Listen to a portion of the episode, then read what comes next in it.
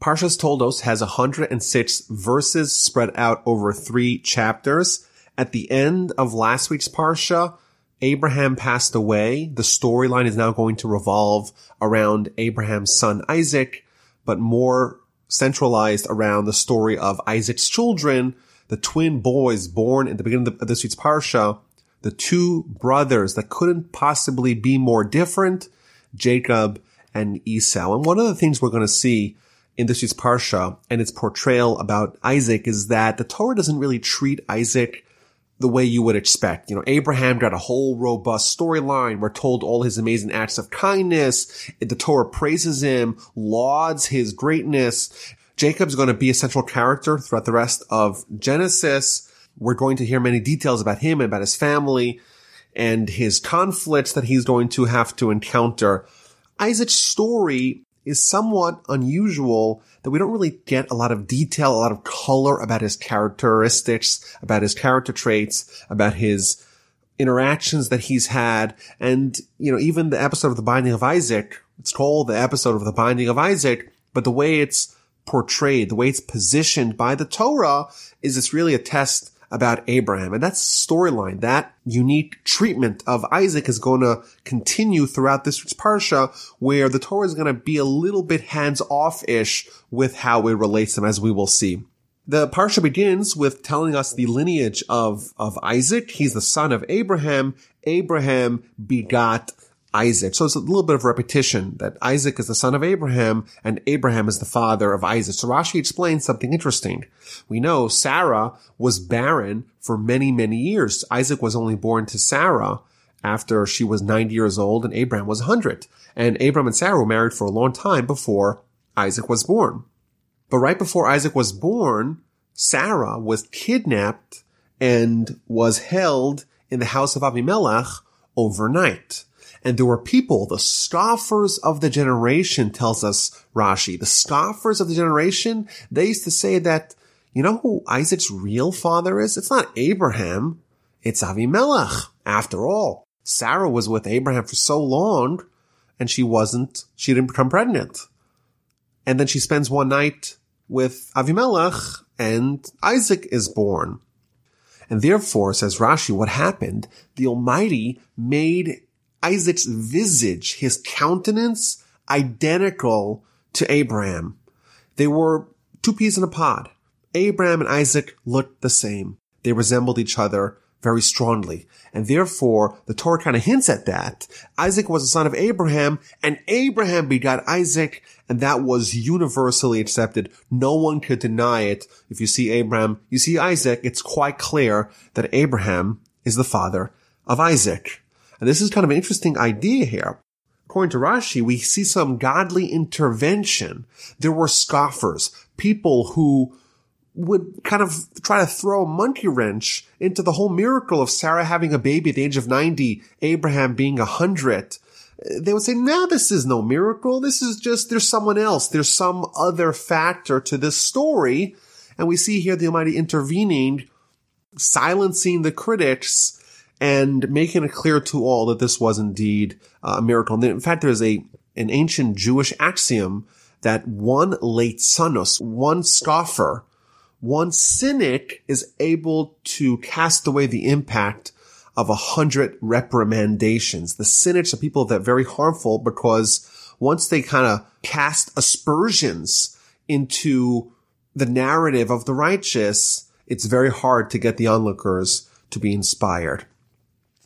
So Isaac is the son of Abraham, and when he was 40, he marries Rebecca. Rebecca is the daughter of Bethuel, the, Ar- the Aramean from Padan Aram, the sister of Lavan, and that's who Isaac married. And of course, the second verse of our parsha also seems somewhat redundant. After all, the vast majority of last week's parsha was dedicated to how Eliezer found a wife for Isaac. That was Rebecca. and We learned about her brother Laban, her father Bethuel, where she was from it doesn't seem really necessary to, for that information, that character information to be repeated in the beginning of this week's Parsha.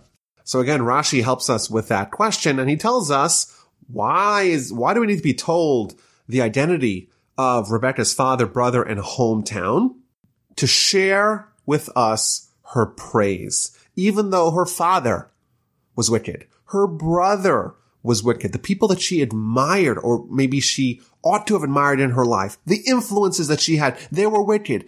Her townsmen, the people that she came from, a place of wickedness, still she was righteous. She did not learn from their ways. The way most people have their identities, their perspectives, their values formed is from the people around them.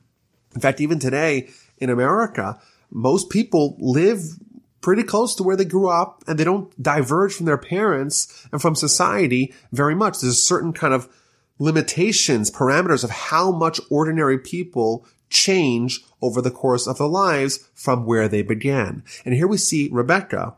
She's going to be the mother of the Jewish people, essentially. And she's a little bit like Abraham. She's a maverick. She grows up with people who are idolaters, who are pagans, who are wicked, yet she has the intestinal fortitude, the independent resolve to chart her own path of righteousness in her life. She was independent, even though she was submerged in a wicked pagan world that embraced all manners of sin and all sorts of morally questionable behavior. She was able to overcome that. And therefore we're reminded, look where she came from and look what she became. And they're married and the Rosie relationship hits a speed bump.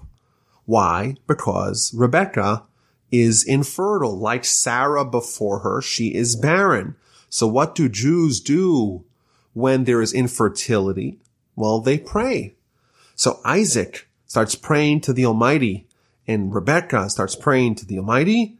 And verse, uh, the third verse of the Parsha, verse 21, the Almighty allowed himself to be entreated by him and his wife Rebecca conceived. So here we see something interesting. You know, today, thankfully, they have all kinds of treatments, in vitro fertilization, all these amazing medical developments of dealing with a problem that really exists in a lot of couples, a lot of families in, in the world that there is infertility. And here we see another angle or like a spiritual angle to a, what ostensibly is a medical problem. We see that at least Abraham and, and Isaac and Rebecca and people of the Bible, people of the Torah, they view it in kind of the spiritual realm. And they say, okay, if, you know, if someone has a baby, where's that come from? Also comes from God. So therefore, if someone does not, is, is infertile, is not able to have children, well, then that comes from the Almighty as well. And therefore, well, what's the solution? The solution is to pray. And this is kind of like a high level thing that we see in many instances in, in Jewish literature. For example, the Talmud even suggests that maybe people shouldn't even go to the doctor. You're sick. Well, why are you sick? Who made you sick? The Almighty made you sick on kind of the high level.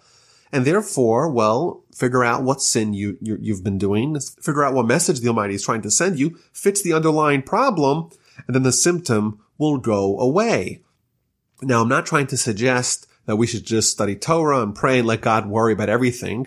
But my point is just that this existed and this was present and uh, maybe even prevalent in times of yore where people had a greater sensitivity to matters of, of, of the spiritual and therefore they focused exclusively on the spiritual components of bad things happening to them or challenges happening to them. And that's how they addressed it. Perhaps today if we have medical issues, things like that, of course, we shouldn't ignore the more practical, pragmatic approach of trying to go to visit doctors, things like that. We do that, but we also try to add with it a recognition that ultimately it's the Almighty who makes people healthy and who makes people sick. The Almighty is the one, of course, who allows people to have children, not ignore that basic fact of our faith. Now it's interesting in this verse, she does become pregnant, but Rashi picks up on this. The Almighty allowed himself to be entreated by him. Says Rashi, the Almighty listened to his prayer, but not to her prayer. Why? She'ena dom tfilas tzaddik ben rasha, tfilas tzaddik ben tzaddik. Because it is incomparable the prayer of a righteous person, the son of a wicked person, versus the prayer of a righteous person, the son of a righteous person. both Isaac and Rebekah were righteous. However, they differed in their pedigree. Isaac was righteous, the son of righteous. His parents were also righteous. Whereas Rebekah, she was righteous, but she was different because her family, she was the child of someone who was wicked. And therefore, says Rashi, the reason why God listened to Isaac's prayer, not to Rebekah's prayer, is because his prayer was more efficacious because his father was righteous. And this is somewhat surprising because maybe we could have argued the opposite. After all, Isaac was just copying his father. His father was righteous, he's righteous. His mother was righteous, he's righteous. Rebecca, in fact, Rashi earlier just told us her praise that even though her family or background were all wicked, she became righteous. Maybe her prayer should be even greater. You'd think the opposite would be true. Quite to the contrary. Maybe the prayer of someone who's righteous, the son of wicked person, that prayer should be even more powerful. Yet here we see that the prayer of Isaac outweighed, was more effective than the prayer of Rebecca. So there's a few answers to this question. I want to share the answer that I heard from my grandfather. And he said something very powerful. He said prayer at its root, at its core, prayer is a tacit acknowledgement of a person's own feebleness, a person's own vulnerability, a person's own lack of ability to affect and to effectuate results. We're coming to God and we say, listen, we don't have the ability. We're helpless. Only you have the power to do it. You have all the power. You're omnipotent. You're the one who has the ability to affect the results that we want. That's what prayer is. Prayer is about man humbling himself or herself before God. That's what prayer is. And therefore, maybe normally in other areas, when someone comes from the rags to riches background, someone whose family is wicked, they become righteous, maybe they're better in other areas, but with prayer specifically, the prayer of someone who's righteous, the son, the son of someone who's righteous, that prayer is more effective. Why? Because to pray effectively, you have to be humble. Which one of those people has it easier to be humble? Abraham, he was a celebrity. He was a mover and shaker. He was rich. He had everything. Isaac grew up in a privileged background, both materially and spiritually. If anyone had a reason to be prideful, if anyone had a difficulty to become humble, well, that would be Isaac. And therefore, when he prays properly, when he achieves the peak humility of prayer, that's much harder for him to do than Rebecca. Rebecca, after all, she has kind of a little bit of a dubious background. Someone like that, humility is more natural. Therefore, Isaac had to work harder to pray. Well, therefore his prayer is more powerful. They both prayed maybe on the same level, but specifically with prayer, his prayer was harder for him to earn, and therefore it is more potent. So she becomes pregnant. And verse 22, we read that the children, they start fighting within her. And she's very disturbed. She's having a very difficult pregnancy. And she's wondering, if so, why am I thus? Why did I pray so hard to become pregnant if my pregnancy is going to be so miserable? So she goes to visit the prophet and the prophet tells her there's two babies in your room, but not just two babies, two nations are represented by the two children in your womb. Two regimes from your inside shall be separated. The might shall pass from one regime to the other and the elder shall serve the younger. So this is kind of interesting. You know, the Torah is not telling us about the morning sickness of Rebecca, the difficulty that she had in pregnancy for no reason. There's obviously something important being conveyed here. So Rashi says something very fascinating. Rashi gives several explanations. Both of them seem to kind of expand the subject way beyond just the usual gestational difficulties uh, of, of pregnancy. The first interpretation Rashi tells us is that Rebecca, whenever she would walk near a house of scholarship, near a house of Torah, then Jacob, one of the children inside of her would start stirring and struggling to be born. He wanted to exit. He wanted to go join the house of scholarship. And when she would pass the house of idolatry, well, then his twin brother, Esau, he would awaken and he would try to struggle to come out. And that's her problem. Problem was not that she was having difficulty. The kids were kicking around being a little violent. The problem was, is that this child, or at least the child that she thought she had, seemed to be so conflicted. It, it wasn't set kind of what path he's going to undertake. And she was bothered. She went to the prophet. According to the second interpretation of Rashi, the struggle was not limited to the confines of the uterus. Rather, Jacob and Esau were struggling and wrestling with the heritage, with the inheritance of two worlds. This was not a simple intrauterine struggle. This was Jacob coming with Olam Haba, with the spiritual world, Esau coming with Olam Hazeh, with this world, and there were two worlds clashing within her. These two opposites, these like two sides of a magnet, repelling each other and not being able to resolve their differences and live peaceably with each other within her. So what does she do? She goes to the prophet. And the prophet tells her, well, the reason why there's so much confusion, the reason why there's so much conflict is because there isn't one child there. There's two children. One of them is going to be very righteous and one of them is going to be sort of wicked. And these two will be opposites. When one rises, the other will fall and the elder shall serve the younger. And it's interesting here. Uh, this is an idea that's been uh, suggested in this verse. Initially, she thought she had only one child. And therefore, according to the first interpretation of Rashi, she was worried that this child was not settled. The child seemed to have contradictory impulses.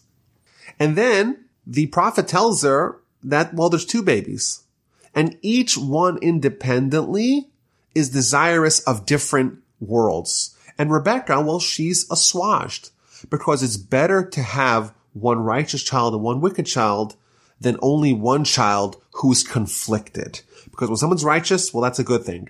When someone's wicked and they know they're wicked, you know what? They could still be helped. They could still be saved. There's still hope for them. Whereas if someone is a mishmash, if someone is a total just oxymoronic behavior, conflicting behavior, just one day trying this, one day trying that, never settling, they don't really have a bright future uh, awaiting them. So her term is completed and behold, there's twins and the first one's born and he's all red and he's very hairy and they name him Esau. And after that, his brother emerged and his hand is grasping on the Akev, on the heel of Esau and his name is Jacob Yaakov. And Isaac is 60 years old when she bore them. So there's a 20 year gap from the marriage when Isaac was 40. Now Isaac is 60 when his two twin boys are born. So we're told again more details that seem to be trivial. Esau is a redhead. He's hairy. They call him Esau. Uh, Jacob is born and his hand is clutching the heel of Esau. These little tidbits of information are cute for the family, but the Torah obviously believes that there's some lasting value for us to know somewhat of the birth narrative of Jacob and Esau. So Rashi opens up this whole subject by starting off with a very shocking statement. Esau was born a redhead, says Rashi, five words. This is a sign that he will be a murderer. And this is just an interesting idea that we see that in the physical realm, someone's hair color, at least in this instance, it seems to have roots in the spiritual world. And therefore, even though Isaac, even though Esau is just being born, there's this color scheme that he has that the Torah already sees as indications portending to him being a murderer. In fact, in uh, throughout the the rest of the Bible, we see this episode appear or this kind of theme appear again. Samuel, when he meets David, and he eventually is going to anoint him as the king of Israel, he's very disturbed because he sees that David too is a redhead, and he's worried that maybe this is Esau incarnate. This is another version of the murderous Esau. Maybe this is not the good candidate for for the king of the Jewish people. Ultimately, he is comforted when he sees that David's eyes are fair. And the way he interpreted, the way Samuel the prophet interpreted that is that David, even though he will have a murderous tendencies, it will be done with the eyes, with the visionaries of the Jewish people guiding him in the proper way of utilizing, so to speak, his innate murderous character. But this is something we see, you know, in the physical world and we see it in the spiritual world, you know, like if, you, if the bull goes crazy, if you, if it sees red, there's something about that color that triggers something very violent. Uh, in addition, on Yom Kippur, the high priest, the Kohen Gadol, only wears white when he walks into the Holy of Holies. And there's some sort of symbolism that is already being demonstrated uh, that is red. He's very hairy. He's very mature. Uh, the, the Kabbalists talk about hair as, you know, if, if, someone's very hairy, it gets very dirty. All the schmutz, all the dust gets caught up in the hair. Just so too, they explain Esau, all the sins are going to get caught up in him. Whereas Jacob, well, he's seizing Esau's ankle. And this is, so to speak, representative, Rashi tells us, of Jewish and world history. You know, Esau's got the head start. And at the very last moment, Jacob is going to reach out and, so to speak, grab his ankle and ultimately triumph. At the last second, he's going to snatch victory from the jaws of defeat. So again, there's this idea here that the birth of these individuals, because they are not just individuals with their own lives, but they're representatives of big ideas. In fact, in Jewish tradition, Esau is going to, uh, his descendants and his force, his spiritual force is going to be manifested in Rome and eventually in the Christian world. And of course, Jacob is the forebear of the Jewish world, of the Jewish people. And therefore, all those cosmic conflicts that are going to be the history of the world, or much of the world, for thousands of years, all those things are already being represented at the very earliest parts of the life of Jacob and, and Esau. And verse 27, we read the lads grew up and Esau became one who knows trapping, a man of the field. But Jacob was a wholesome man. He was an honest man. He was abiding in the tents. Isaac loved Esau because he would feed him game, but Rebekah loved Jacob. We read about them as newborns, and then the very next verse, we read about them and they have grown up. Rashi tells us that they are 13. And when they're 13, they went on their divergent paths. When they were children, their character wasn't apparent to all. They, you couldn't really tell the difference between Jacob and Esau. Once they became 13, Jacob went one path, Esau went the other path. Jacob went to the tent to go study. Esau went to the fields to trap. And here we see another, so to speak, veiled criticism of Isaac that Isaac loved Esau because Esau would feed him meat. And this, of course, is, it's very difficult to read because after all, Isaac is one of the forefathers and we read the rest of the story. Esau is one of the villains of the story. And here the Torah tells us that Esau was beloved in the eyes of Isaac because he would make him steak. This seems a little bit out of character for one of the forefathers to be told that they love steak so much and that's why they loved one child over the other child. But one of the ways to kind of understand how Isaac is being treated in the Torah is that Isaac had a personal quality known as din, meaning judgment. And the way it's presented by the Kabbalists is that Abraham he represented kindness. He was kind to everyone, maybe a bit too kind. Isaac, well, he was the other extreme. He was judgment and maybe a little bit too harsh. He was like an overcorrection for Abraham's kindness is Isaac's judgment.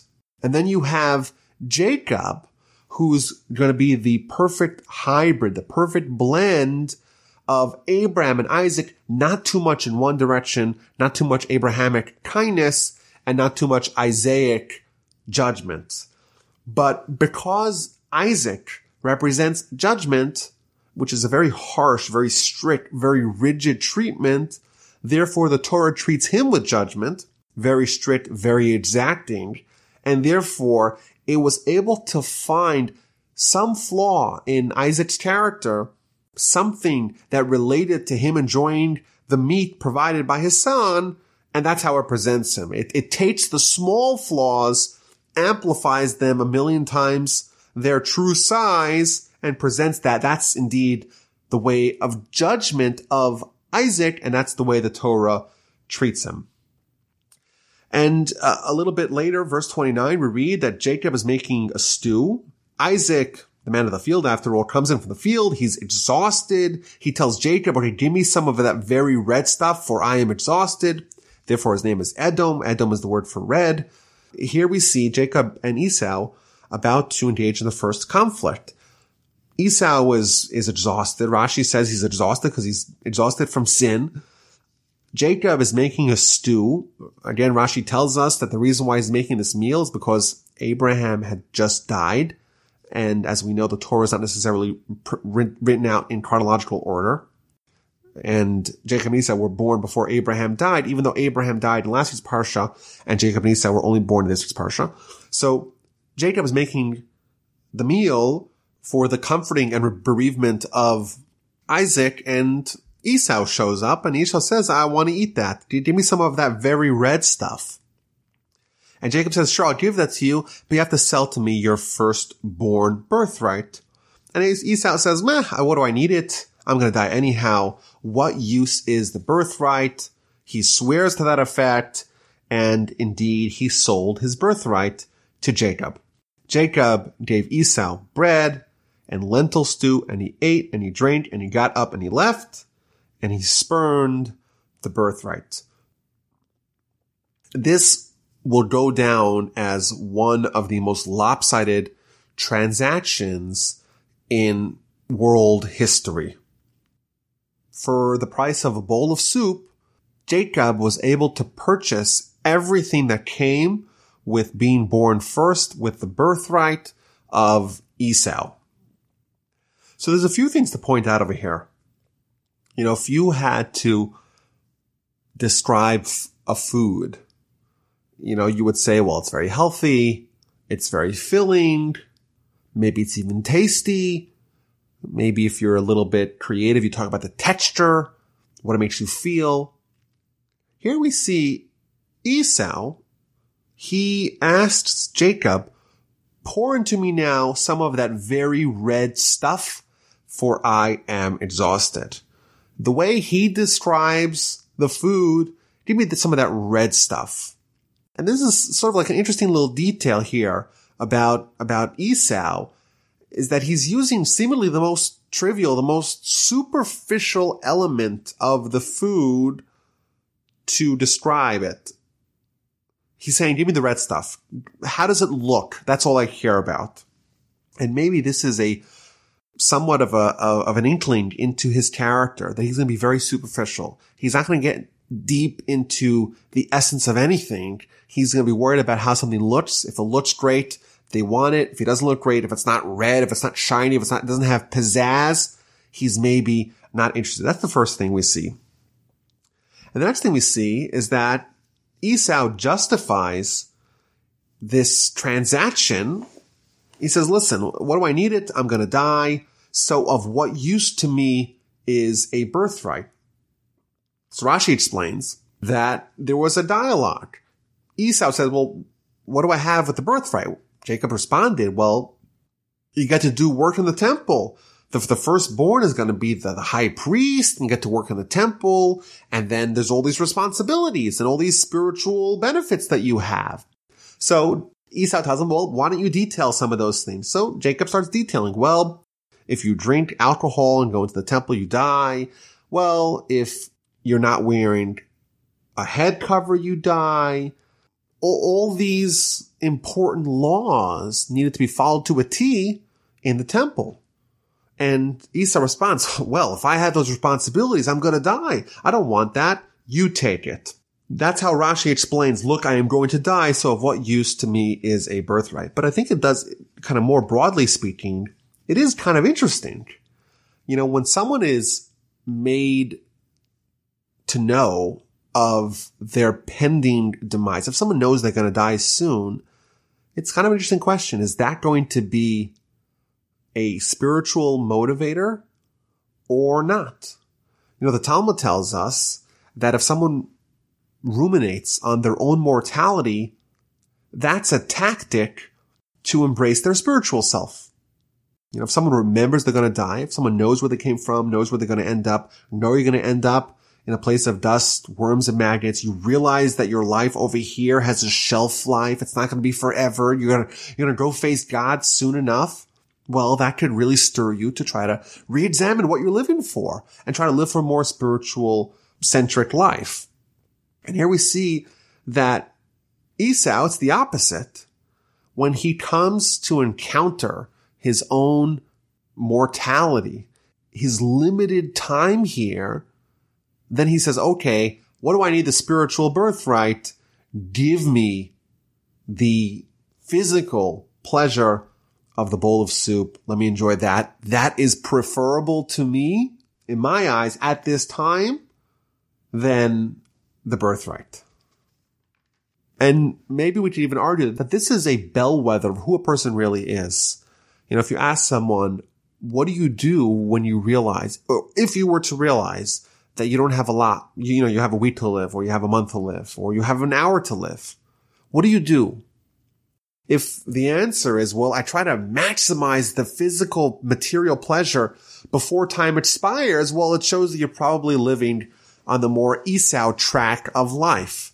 Whereas if you say, oh no, I only have a few more, few more minutes, hours, days, months, whatever, I better try to stockpile mitzvahs. I can only be here for a little bit longer. I better try to accomplish, accomplish as much as I can in the spiritual realm before I am ushered to the spiritual world.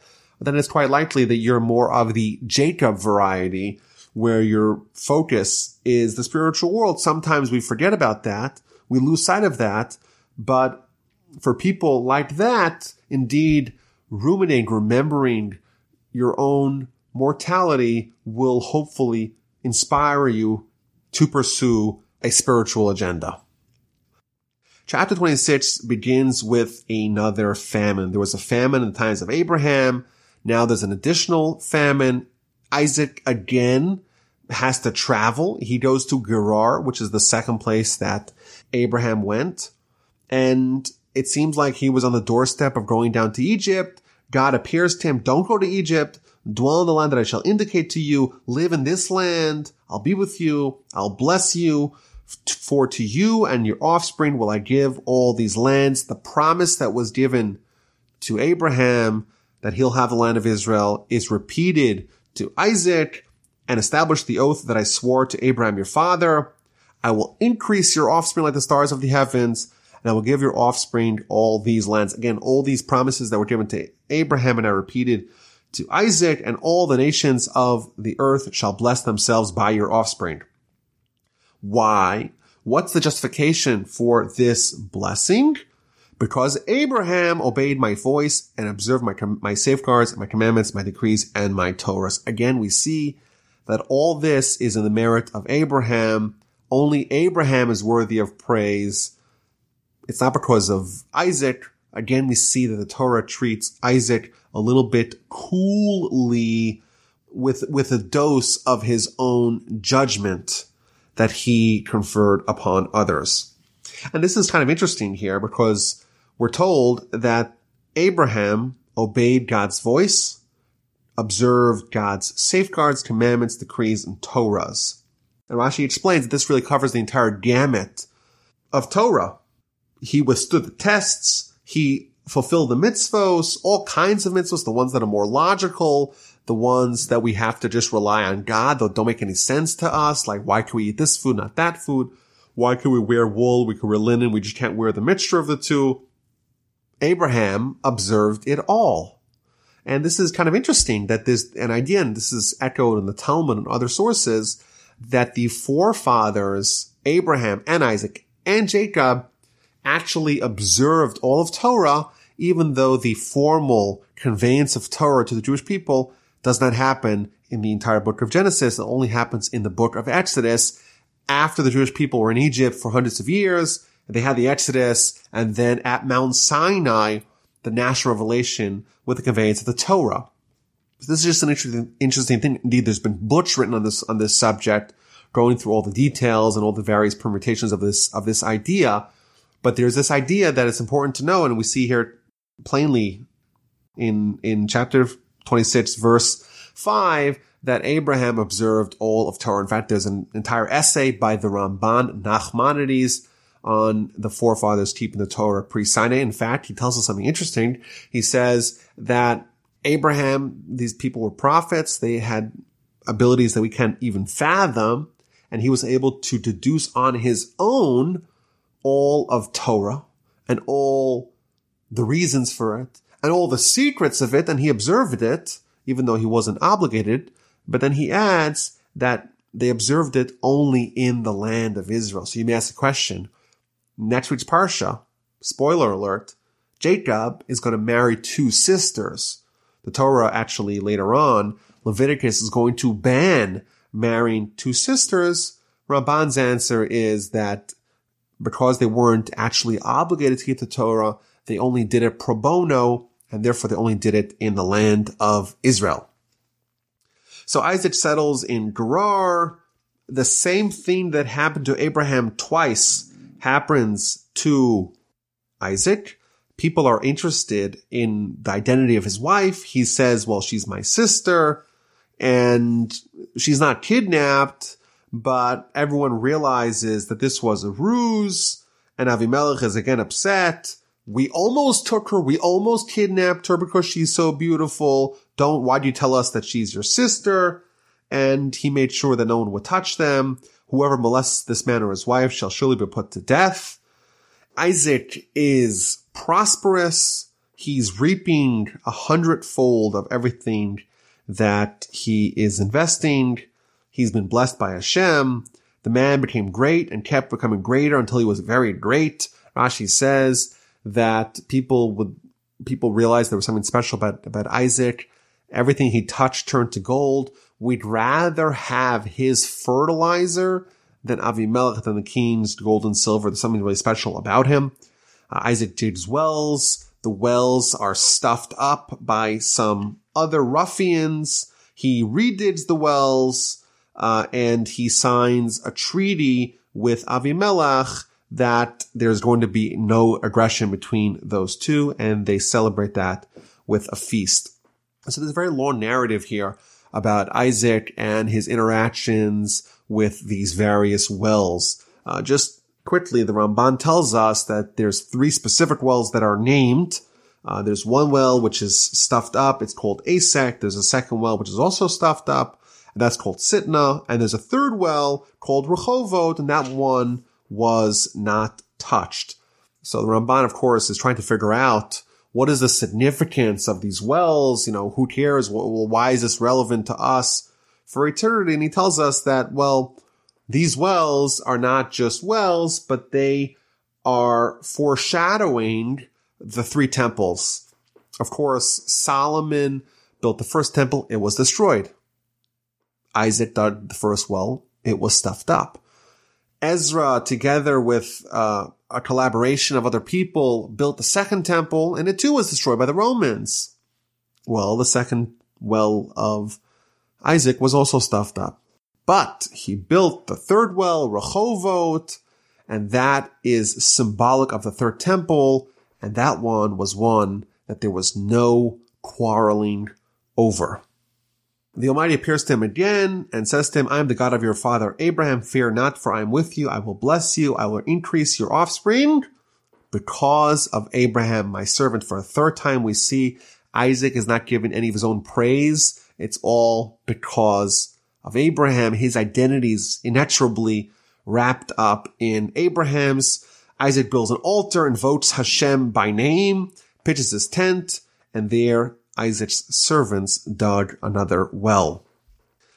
The chapter ends with Esau at the age of 40 marrying a woman, Judith, the daughter of Beera the Hittite, and Basmas, the daughter of Elon the Hittite, and they were a source of spiritual rebellion to Isaac and Rebekah. Rashi curates for us some of the criticism that we see from our sages on Esau by telling us that Esau is like a pig. Why? Because later on in the Torah, we're going to see that there's two signs for a kosher animal. It's got to have split hooves and reach to its cud. If you look at how a pig sits, says the Talmud, it sticks out its two front hooves to show you, look, I am kosher, as if it's kosher. Well, really, it's not kosher. So a pig is something which displays deceptively its kosher characteristics while hiding the fact that it really isn't kosher. Similarly here, we're told about Esau that he's 40 years old and he marries two women. Well, who else was 40 when they got married? At the beginning of the parsha, we read that Isaac was 40 years old when he got married. And that was the rationale for Esau to get married again.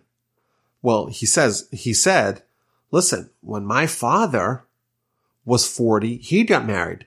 I too will do the same. In his head, he's exactly like his father, Isaac. Again, we see more superficiality. Of course, there's a tremendous gulf separating Isaac and Esau, but in Esau's mind, I'm the same, and therefore I'm, I'm going to demonstrate it by getting married at the age of 40. My father got married at the age of 40 too. Of course, there's so much more to life and to holiness and to spirituality than the age when someone gets married. That's maybe the most insignificant part of life, what age someone is when they get married, or maybe it's not the most insignificant, but it's, it's a highly insignificant matter and, and Esau makes it central. Chapter 27 is going to tell about a grand heist orchestrated by Rebecca wherein Jacob is going to steal the blessing, usurp the blessings that Isaac had intended to give to his son Esau. And it came to pass when Isaac became old, his eyes dimmed from seeing, Isaac became, Isaac became blind, and he summoned Esau, his elder son, and said to him, My son. And he said to him, Here I am. And he said, See now, I have aged. I do not know the day of my death. I'm getting old. Rashi tells us he was 123 years old. He's within five years of the death of his mother. His mother died at 127. He says, well, it's maybe my time. So he tells Esau, now sharpen, if you please, your gear, your sword and your bow, go out to the field, hunt game for me, make me delicacies as I love, bring them to me, I will eat so that my soul may bless you before I die. Abraham had amazing blessings he gave them pointedly, specifically to Isaac and not to the rest of his sons. Seemingly, Isaac is about to do the same with his blessings before he dies, and he seems to want to give the blessings to Esau. But first, he wants to eat the delicacies.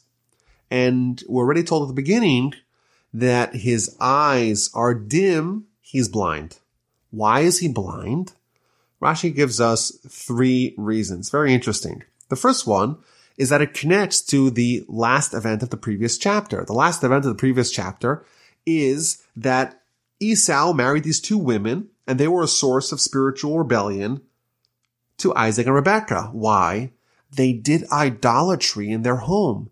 They would offer incense to their idols in the home of Isaac and Rebekah.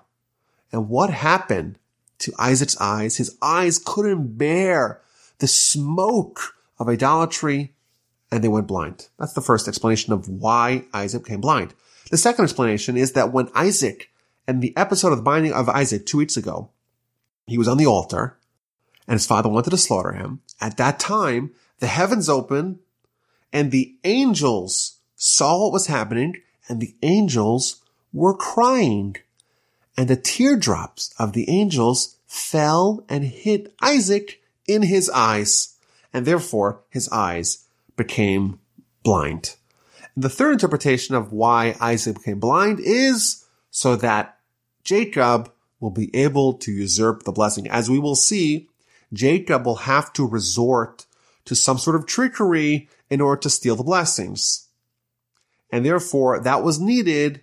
So therefore the Almighty orchestrated that he became blind. So it is kind of interesting. According to the first explanation, it's like a twist of irony. Esau himself, by marrying these idolatrous women, created the conditions for him to lose the blessing because he brought those women in the house and they caused indirectly Isaac to go blind.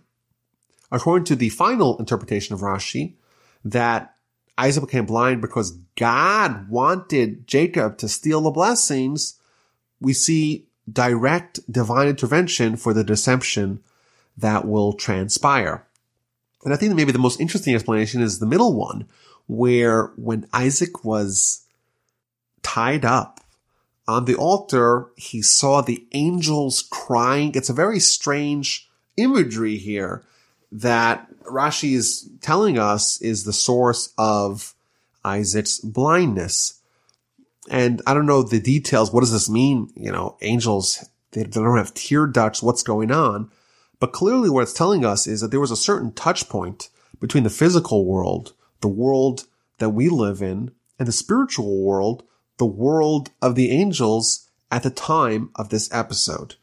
And there was some sort of interaction where Isaac absorbed something with physical tools that really he wasn't able to handle. Just like the Talmud makes frequent comparisons between the spiritual world and the sun. You know, even though we have a sun in our world, if you try to look at it, you can't really do it. It's beyond, so to speak, what we could absorb. And therefore, during the episode of the binding of Isaac, there was something that Isaac experienced that was too much for him and impaired his vision. So just an interesting introduction to this story. He tells Esau, go capture an animal and make me a steak and I'm going to give you a blessing. Why does he have to have food before offering a blessing? So the Ramban tells us something interesting. The Ramban says is that this is no ordinary blessing. This blessing has to be conveyed prophetically. And the explanation for this is that for someone to give a regular blessing, we don't even know how valuable that is, right? I'm giving a blessing. How efficacious is that? However, there is this higher level of blessing, a spiritual blessing, a blessing which is done through prophecy, which is guaranteed to work. So whatever Isaac is about to bless, it's for sure going to happen. However, in order to become a prophet, you have to kind of allow your soul to soar to great spiritual heights. It has to kind of go up to the spiritual world. And you have something that's holding you down, that's weighing you down. You got this body that's totally foreign in the spiritual world. It doesn't, it wants to stay here. So you have this tension. The body's pulling someone down, the soul's pulling someone up. And in order for someone to actually get there to the top of the mountain, you have to find some way to bring the body on board, to cajole and woo the body to join. And therefore, what Isaac did here to achieve a level of prophecy was to make a steak and say, okay, we're about to have prophecy. And when we have prophecy, we have steak. Who's interested? And the soul says, prophecy? Of course I'm interested. The body says steak. Of course I'm interested. And therefore there's less tension. There's less resistance from the body. He threw a bone, so to speak, to the body to get it on board to allow him to ascend to great spiritual prophetic heights. Meanwhile, Rebecca overhears what, what's happening. She hears Isaac telling Esau to go to the field and she realizes that there's something that's about to happen that she's very, very worried about. And she doesn't want Isaac to give the blessing to Esau. Instead, she wants Isaac to give the blessing to Jacob. So she comes up with a scheme. she says, okay, we're going to go get some animals and we're going to make a steak of our own. Remember, your father's blind, right? I want you to get dressed up as Esau and I'm going to make your dad a steak and you're going to get the blessings instead. You're going to masquerade as Esau and you'll be able to acquire the blessings that your father intends to give to him. And Jacob responds, but my brother Esau is a hairy man and I'm a smooth skinned man. Maybe my father will feel me and he'll give me a curse instead of a blessing. So his mother reassured him, no, don't worry. If your father curses, I will absorb the curse. Listen to me. It's very important. Go get the animals and we're going to make the steak for Isaac. Rebecca then takes Esau's garments. She clothes Jacob in Esau's clothing, the distinct hunter clothing that was entrusted to her. She covers the smooth skin with something that Esau would wear. She gives him the steak and she says, go to Isaac, go get the blessing. So it's kind of interesting here. There's a disagreement between Isaac and Rebecca. Isaac wants to give a blessing to Esau. Rebecca recognizes that it really has to go to Jacob. So the Sforno, one of the commentaries, uh, in the end of this chapter, he, he explains something very important. He points out that if you go to the end of the Parsha, there's a second blessing that Jacob receives from Isaac. And in that blessing, Isaac makes mention of the land of Israel and the blessing of Abraham. And what he points out is that Isaac never intended to actually give Esau the blessing of Abraham. He wanted to give him a second blessing. He wanted to bifurcate, to separate the blessings, to separate the spiritual blessings, give them to Jacob. The blessing of Abraham, give to Jacob. The material blessings, he wanted to give to Esau he wanted that there should be a total split. He, of course, knew that the legacy, the destiny of Abraham was going to go to Jacob. But as a man of judgment who lived by the credo of judgment, he wanted the Jewish people to follow his model, which is living solely for the spiritual world, not even being able to garner a compliment from the Torah.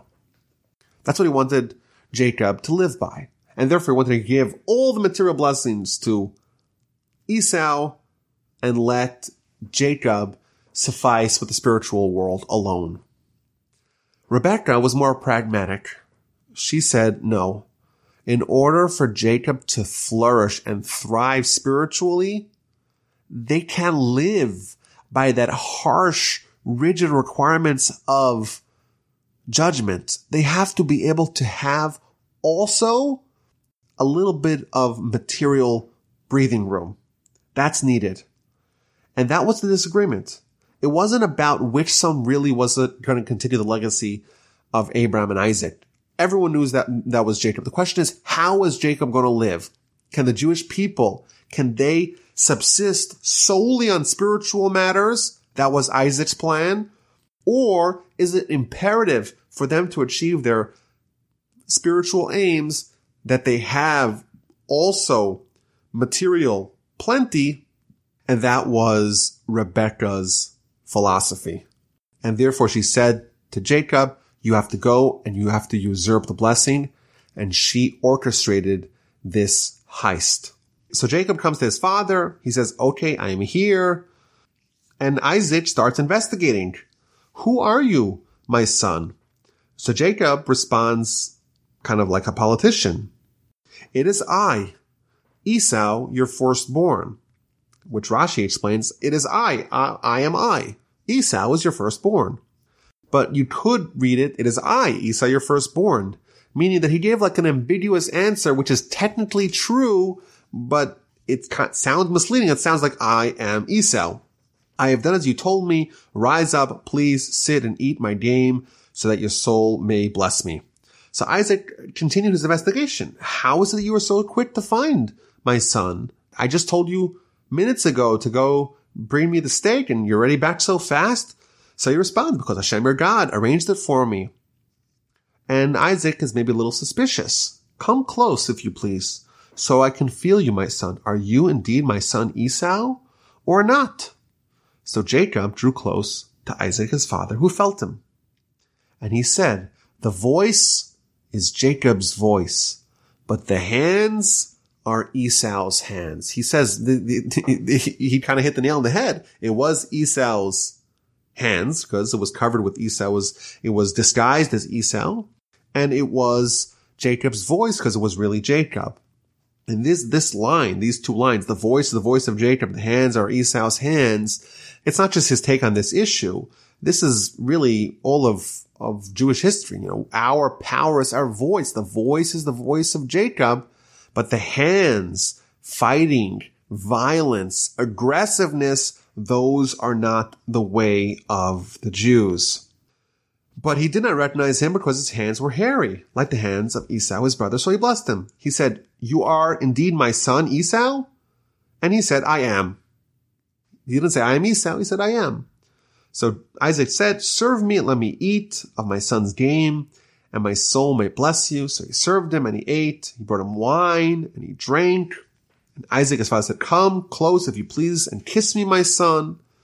So he kissed him and he smelled the fragrance of his garment and he blessed him. And he said, the fragrance of my son is like the fragrance of a field which Hashem has blessed. And he launches into this incredible blessing to Jacob and to his descendants. And as we see, like the Sforno says, these are really all about material bounty.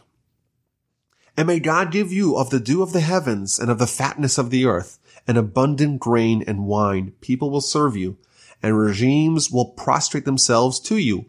Be a lord to your kinsmen, and your mother's sons will prostrate themselves to you. Cursed be they who curse you, and blessed be they who bless you.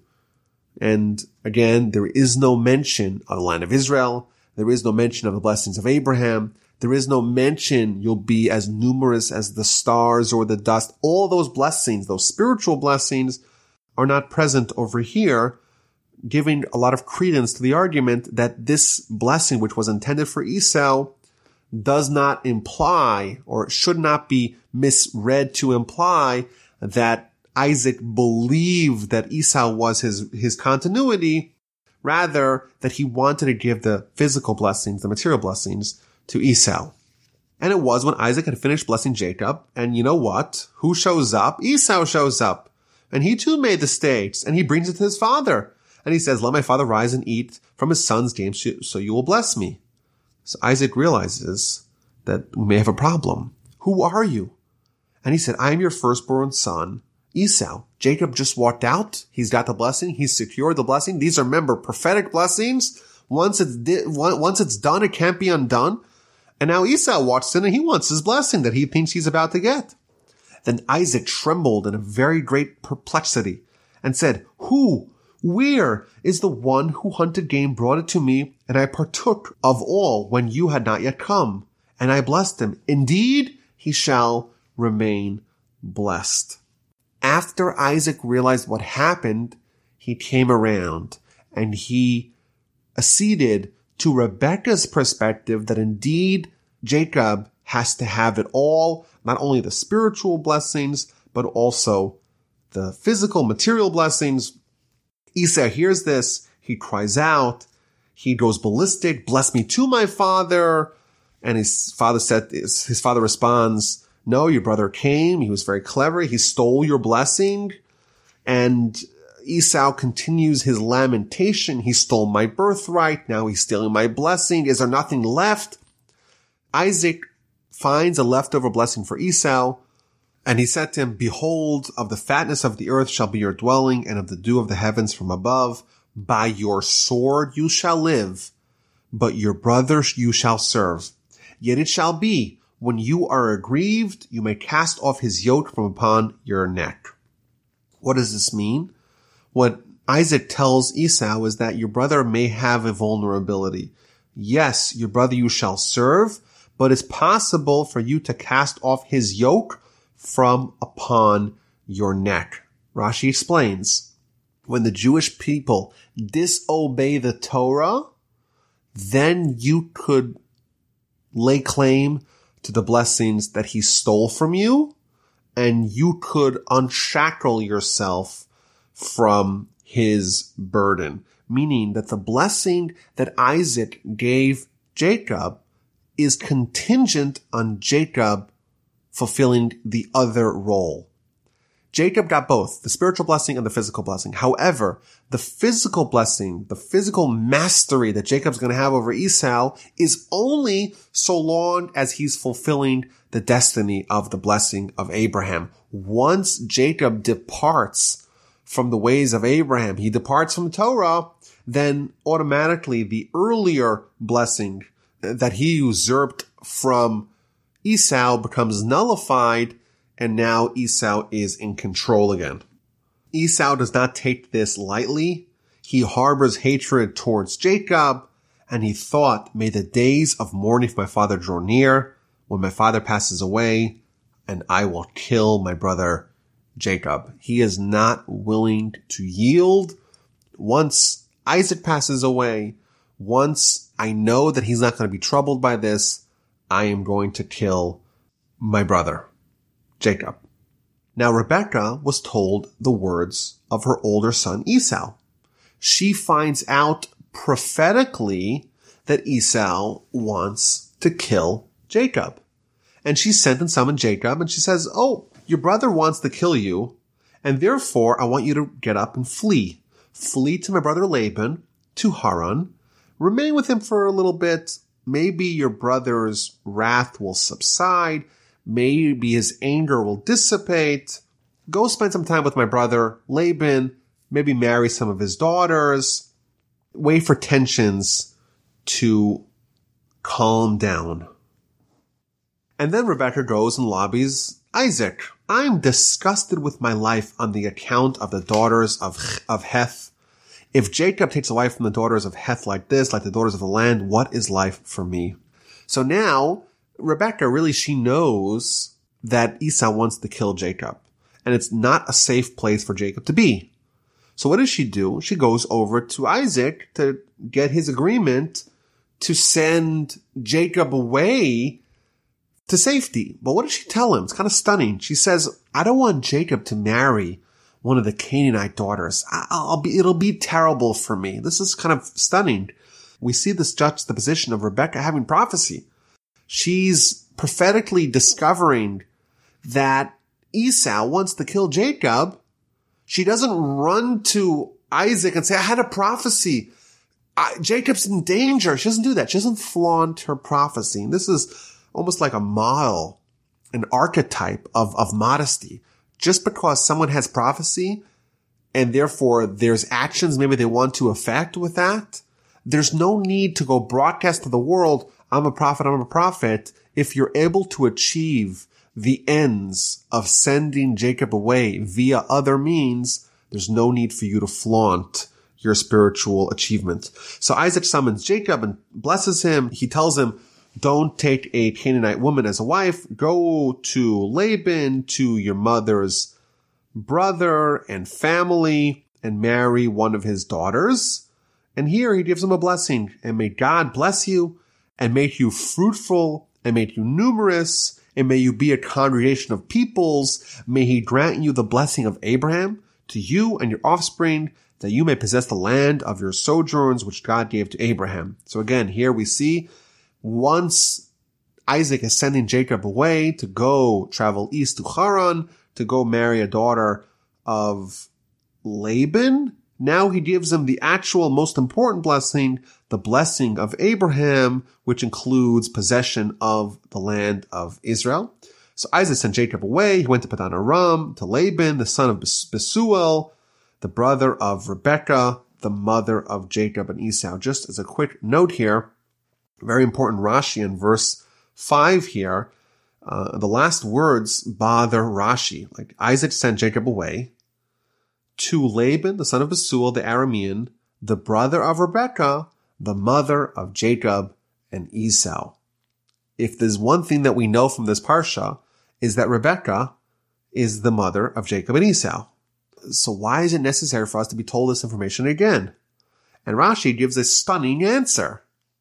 Rashi says, Eini yodea ma melamdenu. I do not know what this teaches us. Of course, Rebecca is the mother of Jacob and Esau. Everyone knows that. The Torah telling this to us seems redundant, and I don't have an answer for you to explain what the meaning is. Other commentaries offer explanations, but this is maybe a lesson in its own right that it's proper to say, I don't know. That's a very good answer to most questions. The Parsha ends. Esau, he sees that Isaac blessed Jacob and he goes and marries other women atop his existing women. He goes to Ishmael and marries his daughter on top of his existing wives. He's trying to impress his father. His father doesn't want Jacob marrying Canaanite woman, so he'll also go marry some other woman who's not a Canaanite. Of course, he doesn't divorce his existing Canaanite wives, but he feels like he's done his fair share. Again, more superficiality on Esau's part to kind of show that he's just like Isaac, he's just like Jacob, he's just as spiritual as them. He too will marry a woman that's not a Canaanite. Yes, of course, he still is married to other Canaanite wives, but why are we even talking about that? And thus concludes our Parsha. Uh, next Parsha, we're going to follow Jacob as he flees from his brother and he travels east to find a wife from the daughters of Laban.